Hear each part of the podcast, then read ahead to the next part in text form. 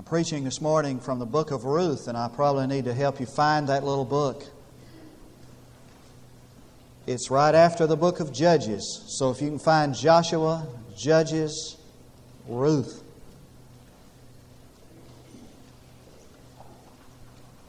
Two or three weeks ago, I began to preach on the home. And, of course, when you're preaching on the home, most of the sermons are uh, directed to uh, parents. It has to do with parenting, that kind of thing.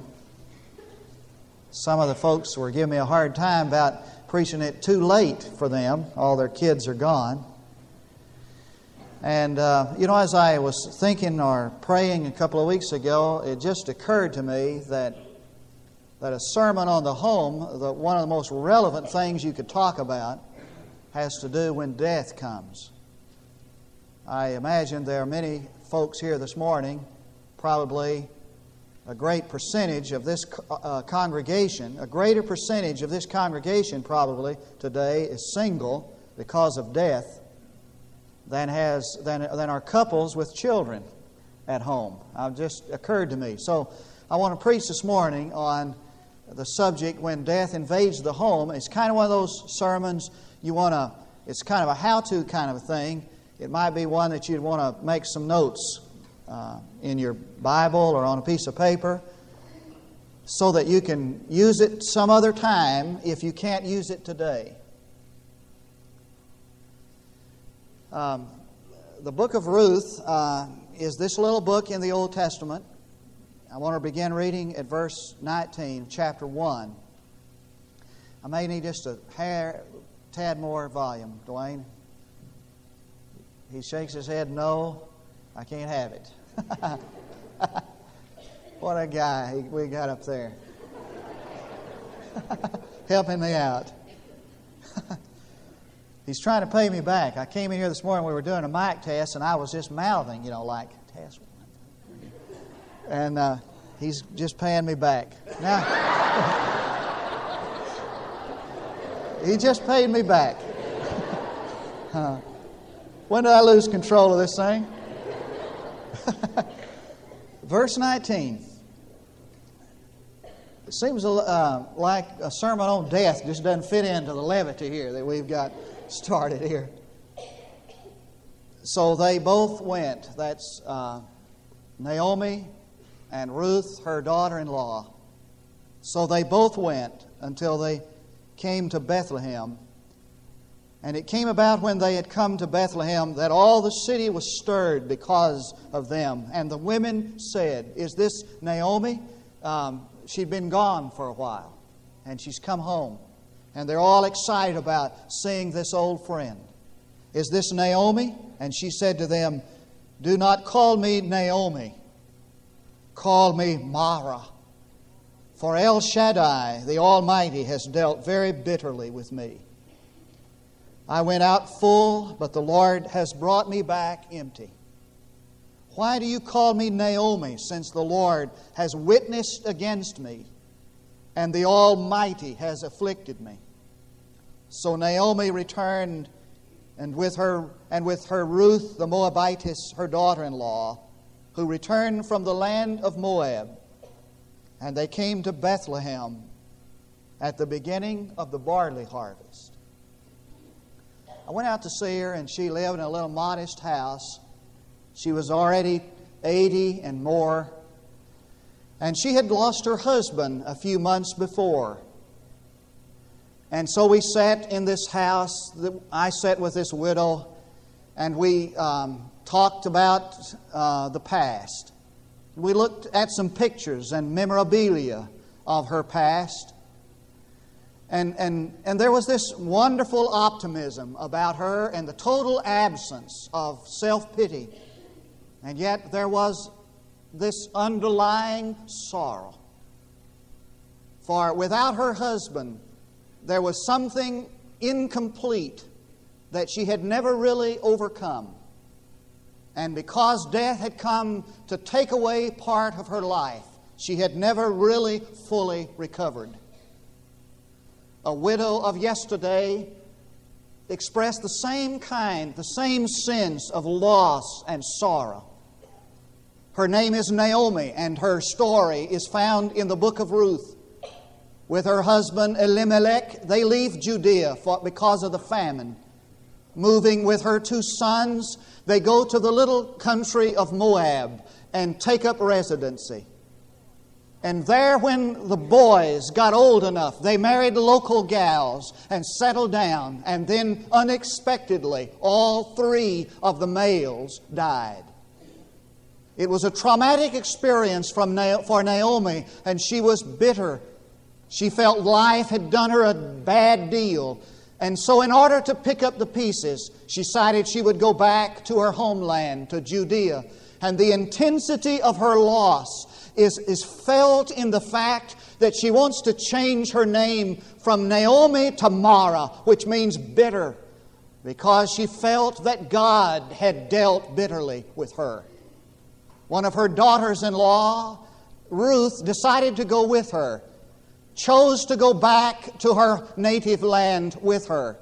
And her um, pursuit, her desire to marry a man named Boaz is one of the most beautiful love stories in all the Scripture. And so they eventually married, Ruth and Boaz. And Ruth's whole life, the point around which her life revolved, was her new husband. But the event around which Naomi's life revolved was the loss of her husband, and her desire and her need to, to, to pick up the pieces and start again. Because death had invaded that home, everything was changed, everything was different. I want to talk to you this morning about what happens when death comes to the home. There is, first of all, its inevitability. I don't have to tell you this morning, just want to remind you of the inevitability of death. Now, when Naomi married her husband, she fully intended to live a long life and enjoy one another for, for a long time. And, and, and she fully intended to do that. And when you marry, there is so much vitality and excitement. Who thinks about dying? You know. And if you think about death, it's this remote possibility that happens to old people or to someone else, but never to us. We might as well face the fact this morning, the inevitable fact that Naomi faced, that is, the inevitability of death. And the Bible confirms the conclusion. The author of the book of Hebrews says, "It is appointed unto men once to die, and after this comes judgment." The author of the book of Ecclesiastes reminds us that there is a time to give birth and there is a time to die. And the psalmist asks rhetorically, "What man alive will not see death?" From the very time that God said to the first couple in the Garden of Eden, "If you eat of the fruit of this tree, you shall surely die." Death has been an inevitable part of the experience of life. Eventually, each one of us will see death. Now, I know that there is a conspiracy of silence that seeks to deny the reality of death. Jeffrey Gerber, an English psychologist, says that, that, the, that in contemporary culture, the personal experience of death has replaced sex as the taboo subject, and he says death talk has replaced sex talk as the unmentionable. And a part of this silence is understandable, like the Jew who had such respect for the awesomeness of God, he would never use the word Yahweh. So we have so much respect for the awesomeness of death that we don't like to bring the word to our lips. In the Chinese subculture, there is a superstition that is that says that if you mention certain evils, to mention certain evils is to welcome its presence. Don't speak of death. To speak of death is to welcome it. But if we, like King Louis the fourteenth, refuse to have the word mentioned in our presence and never say the word death, we live in a dream world, like the couple I heard about who refused to make a will because they didn't want to think about the possibility of ever needing one. A part of the reality of life is the experience of death. And sometimes we try to soften its blow with the use of euphemisms. A euphemism is a word I didn't learn in Knox County. A, a euphemism is, is, a, is a word or a phrase that, that, that, that you use to lessen the impact of something, the severity of something, the offensiveness of something. And so we speak of death in euphemisms. euphemisms. We talk about a man, we, we say he's gone away. He's gone to be with the Lord. Uh, he's passed away. Or we say he's just asleep. But neither our silence nor our euphemism will change the fact that what happened to Naomi's husband is going to happen to you and to me and the people you're married to. I like what the man out in Arizona said when he was asked, "What is the death rate here?" He said, "It's just like it is where you are. There's one for everyone." And so Naomi married her husband, and she walked with him in life, and she expected to live a long life with him. And then one day he was gone. And she experienced not only the inevitability of death, she experienced its impact. The, the death of her loved one had a tremendous impact upon her life. Experts say that the number one stress factor in, in life is the death of a spouse. And so after Vance Havner had lost his beloved Sarah, he said, "To be sure, when the dearest on earth goes to heaven and leaves you to plod on along, there is no harder blow and there is no greater human bereavement." It was what Naomi experienced. And she said to Ruth, her daughter-in-law, "It's worse for you. The death of my husband is worse than yours, because God has stretched out His hand thrice to me." And the intensity of her grief is felt in those words when they said, and the people gathered around her and said, "Is this Naomi?" She said, "Don't call me Naomi. Call me Mara, because God has dealt bitterly with me." And she experienced the bitterness of it. She's in a sad way.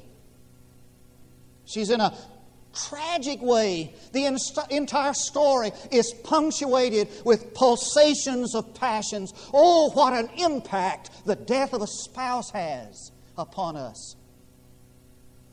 And I think some of us are kind of, you know, I can tell by the faces of some is a, I wonder who he's talking to. Talking to you.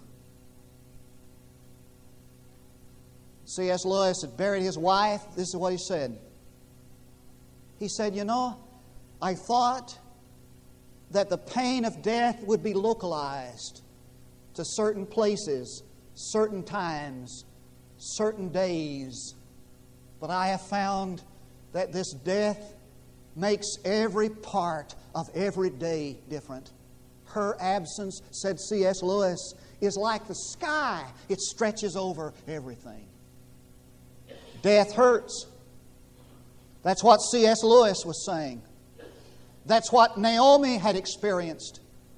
And I don't really, I'm, I'm not sure that, that, that the impact, the, the, the impact of death can, and its hurt is immediately discerned, because I've sensed sometimes that, that the shock of death causes us to feel that we're stronger than we really are. One widow explained that phenomena like this. She said, "On the outside, I look like I'm only bruised, but on the inside, my heart is broken."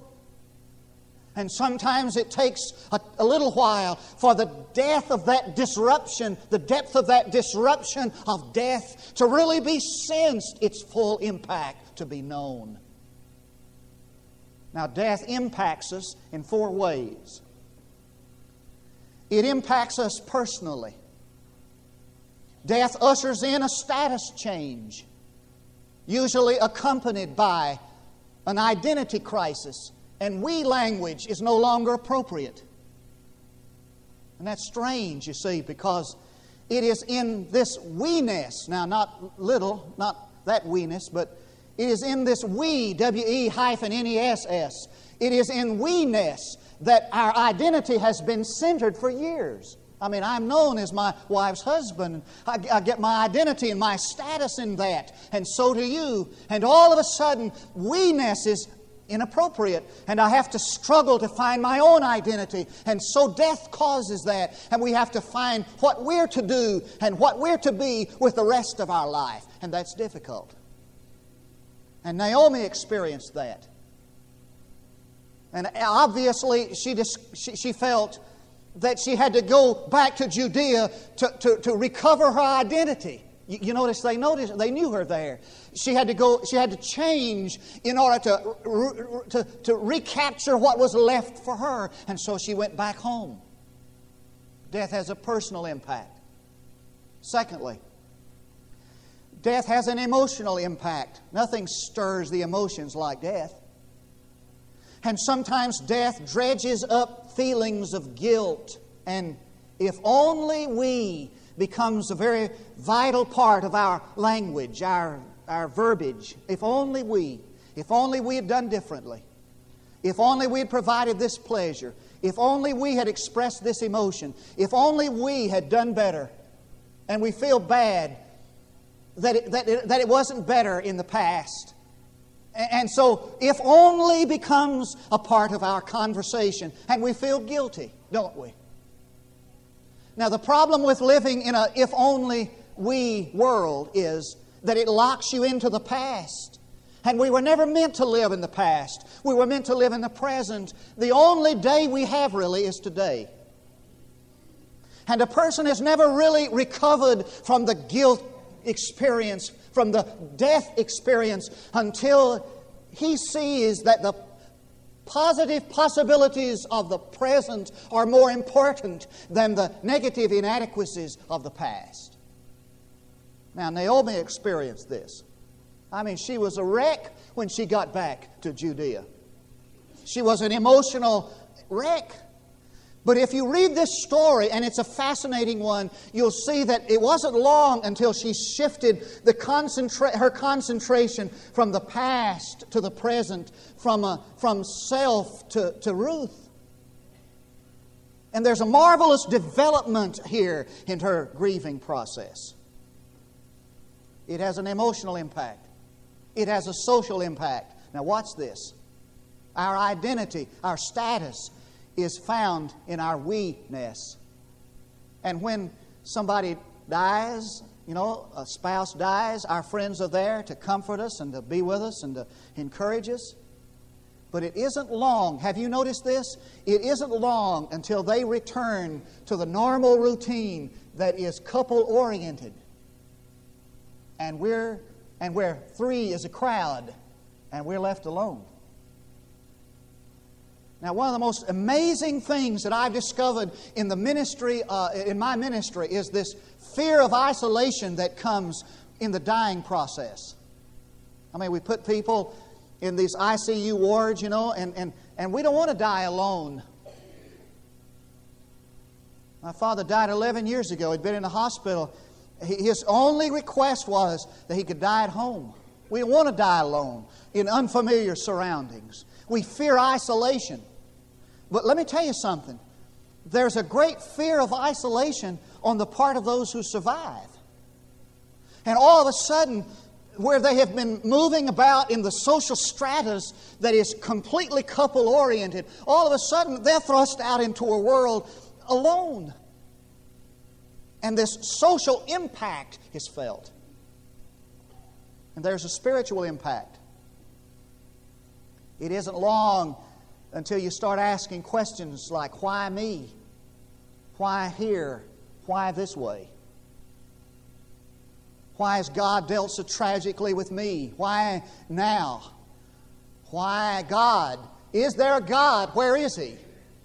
Now, I've heard people say, you know, when death comes, um, I never question God, it's His will. Now that's admirable, but I don't know very many people who have who have gone too far in the dying process that didn't have some questions of God. I mean, Naomi did. Why has God dealt bitterly with me? Job did, sitting on the ash heap, scraping his boils. He wanted to know from God, why this? But I think it's essential that we understand and recognize that these people went to God with their questions and not from Him, because it is only in God that you find answers. Charles Spurgeon said, God is too good to be unkind. He's too wise to be mistaken. If you can't tra- trace His hand, you can trust His heart. She felt the impact of death. But what are the implications of death? I had a lady die one day while I was preaching, died in my sermon. Uh, I told that story one time. A kid asked me, well, did she get old? You know, it was so long. Did she just get old and die of old? I, I did. I was, I was up preaching one morning. A lady uh, had a seizure and died. Every fifteen seconds, someone dies in the United States. What, what are we to do about this? Now, what? Now, now hear me well. I, I hope that you're getting something help from this. Uh, what are we? What are the implications of death? What, how should we deal with this, this matter that happens to us every day, fifteen sec, every fifteen seconds? Someone is touched by death. Well, there are several implications. One is the necessity of mourning, the necessity of grief. Someone has said that grief mourning is what we do to enable our emotions to catch up with what's really happened to us. But when somebody dies, the very first thing we say is, don't cry. I mean, don't, don't weep. Be, be strong, you know. Don't, don't take it so hard. We, we try to get them not to weep. There's a marvelous little book out. I've read it. Can't even think of the title right now. It just popped in my mind. It has to do with teaching children to, to, to, to face the reality uh, of, of the dying process. And one of the things it says in there is, is that we, we, we, we tell children, you've got to be strong, you know. You, you can't, don't, don't cry. But unless that, unless that grief is worked out in a healthy way, it's internalized in an unhealthy way and has tremendous impact both on your life and on the lives of others. And so Jesus came to Bethany. And He found these mourning, grieving sisters. He didn't scold them. He didn't belittle them. He shared their sorrow with them. He felt it with them. He even let them talk about it. And He even cried. The necessity of grief. Second thing, we need to support the mourning, the grieving. We need that ministry. We need to stand by them when they experience these acute symptoms of grief. Now, someone has suggested that there are five symptoms of acute grief. If you're going to minister to the grief, minister to the grieving, you need to understand these five symptoms of acute grief. One is somatic distress, like sighing and fatigue. Second is a preoccupation with the image of the deceased. I see him everywhere. I, I, I talk to him. The third is an inordinate guilt that we, they carry around in their heart, in their breast. Fourth is hostility to those around them. And fifth is the loss of the common patterns of conduct. Minister to the grieving. Third implication, remember to involve them in life. Now, I've never um, lost an immediate, a member of my immediate family, a wife or a child, of course. But I have a feeling, after having known um, people who have experienced grief and death, that what we want to do is, is run, is to, to withdraw. I heard about this boy who got in this, had this confrontation with his mother. And, and with his gentle nudge, he, he encouraged her back into life and helped her to see that what she really was doing in her withdrawal from society was, was the fact that she feared the return to society, involvement. The final is to remember the answer for death. A family went down into the bottom of the Carlsbad Cavern. Some of you have been there. And in the bottom of the Carlsbad Cavern, they turn out the lights, and it's total, total darkness. And this little this family had, had a small daughter and an older son. And the little girl got frightened and began to whimper. And her brother said, Don't, don't, don't be afraid. There's somebody who knows how to turn on the lights. Um, don't, don't be afraid. When death invades the home, there's somebody who knows how to turn on the lights. And I suppose that the greatest sermon on death was preached by an ignorant, almost illiterate black preacher by the name of Samuel Johnson. And this is his conversation, or a part of it, concerning the grave. He says, "Grave, grave, oh grave, where is your victory? I heard you got a mighty banner down there, and you terrorize everybody what comes along this way. Bring out your armies and furl forth your banners of victory. Show your hand and let him see what you can do." And then the grave answers, "Ain't got no victory. Had victory, but King Jesus passed through this country and tore my banners down. He says His people shan't be troubled no more forever. And He tell me to open the gates and let them pass on their way to glory. Oh my God, did you hear that? My Master Jesus done jerked the sting of death, done broke the scepter of the King of Terrors, and He done gone into the grave and robbed it of its victorious banners and fixed nice and smooth for His people to pass through. More even that, He has writ a song, a shouting anthem for us to sing when we go through passing suns and stars, and singing that song, thanks be unto God, unto God, who gives us the victory through our Lord Jesus Christ." There's somebody who knows how to turn on the lights. And my heart can sing when I pause to remember that a heartache here is just a stepping stone along a trail that is winding all ways upward. This troubled world is not my final home. This weary world, with all its toil and struggle, may take its toll of misery and strife. The soul of man is like a waiting falcon. When it's released, it's destined for the skies. But until then, my heart will go on singing. Until then, with joy I'll carry on until my eyes behold the city. Until the day God calls me home. There's somebody who knows how to turn on the light. A lady came into my office this story, and I'm through. And, and I had met this woman. She had married uh, a guy in our community. She was a divorcee, and he a divorced man. And the first time I met her was at a Sunday school vacation Bible, a vacation Bible school commencement time.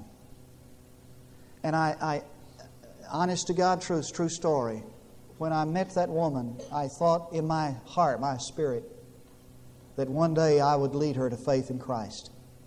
She had a kind of a, a, a, a weird kind of a look about her. She, she came into my office about two months after that and sat down, and across my desk she said, "Can you teach me how not to be afraid of death?"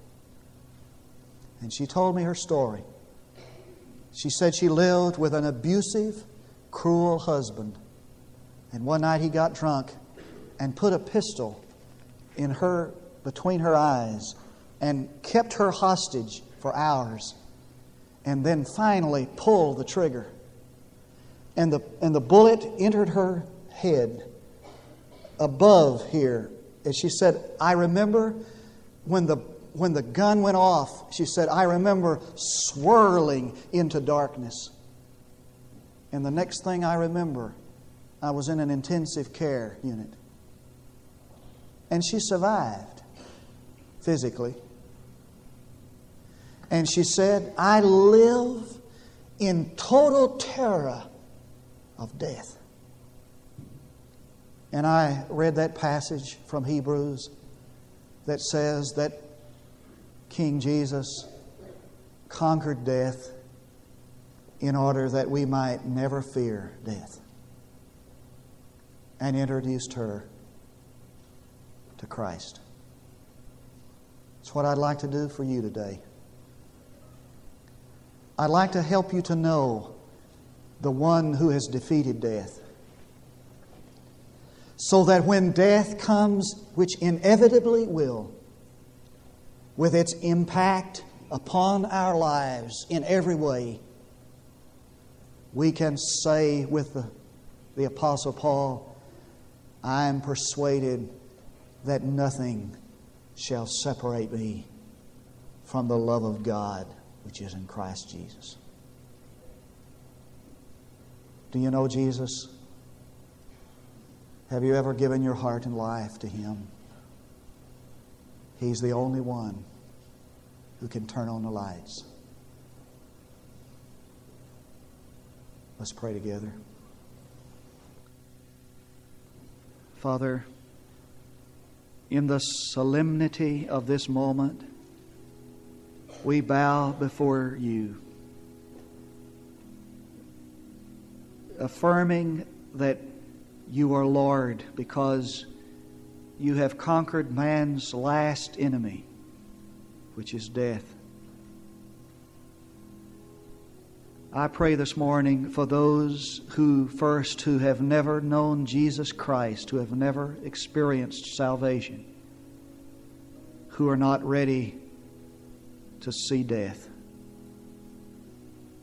that in this solemn moment, in a positive way, they might come to claim Jesus Christ and His life, His salvation from sin. By simple faith, trust Him. And I pray this morning for those of us who are having a hard time dealing with the death of a loved one. Help us to look to You, Father, to turn our eyes from the past to the possibilities of this moment, to the Lord who brings light to our darkness. And I pray for public decision this morning, if that is Your desire and Your will, for each of us. In Jesus' name I pray. Now, would you look here? There are three invitations this morning. The first invitation is for you to come, giving your heart and life to Jesus Christ. He said to receive eternal life, life that's qualitative in that it comes from God, and qualitative in that it never ceases to be. By faith in Jesus Christ, you live forever. Come this morning committing your life to Him in a new and deeper way. Come this morning to join His church. Follow with us, King Jesus, the triumphant King over life and death. We'll give you an opportunity to do that. It'll just be a brief invitation. If you're coming, you need to come right away while we stand, while we sing.